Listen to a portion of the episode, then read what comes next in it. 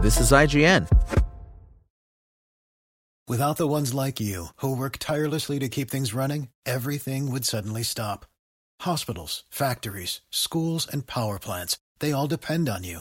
No matter the weather, emergency, or time of day, you're the ones who get it done. At Grainger, we're here for you, with professional-grade industrial supplies. Count on real-time product availability and fast delivery. Call, click grainger dot com or just stop by.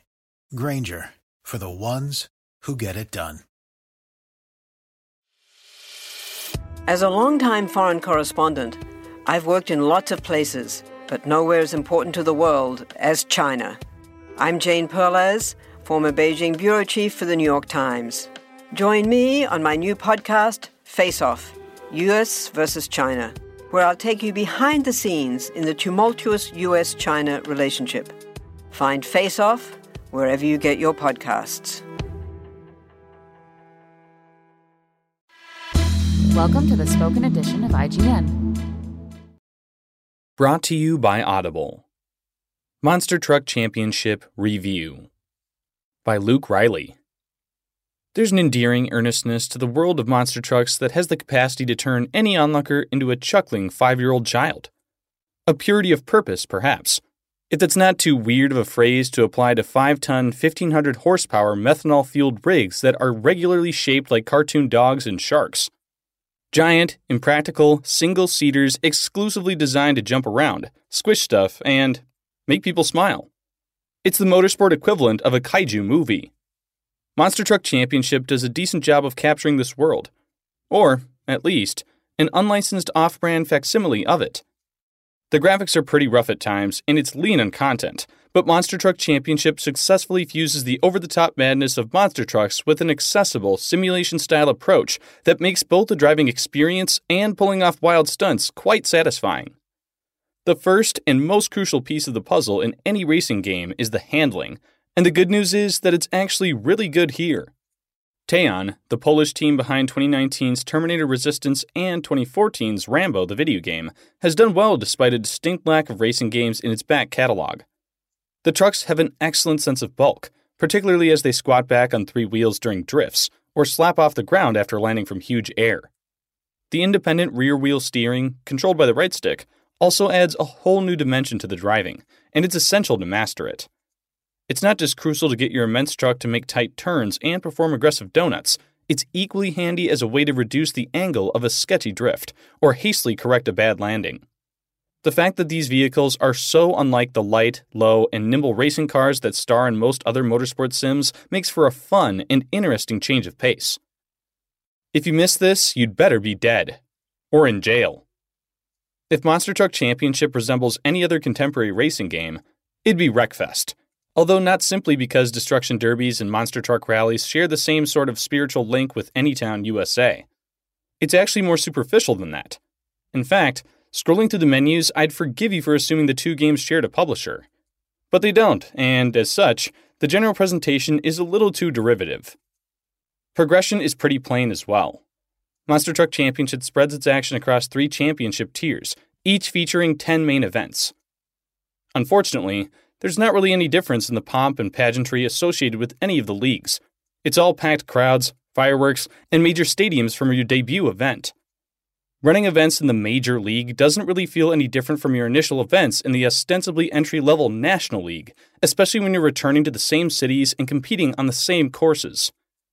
The atmosphere of these major stadium spectaculars may have been more impressive if I had started my career wowing more modest crowds in small-town showgrounds or local fairs.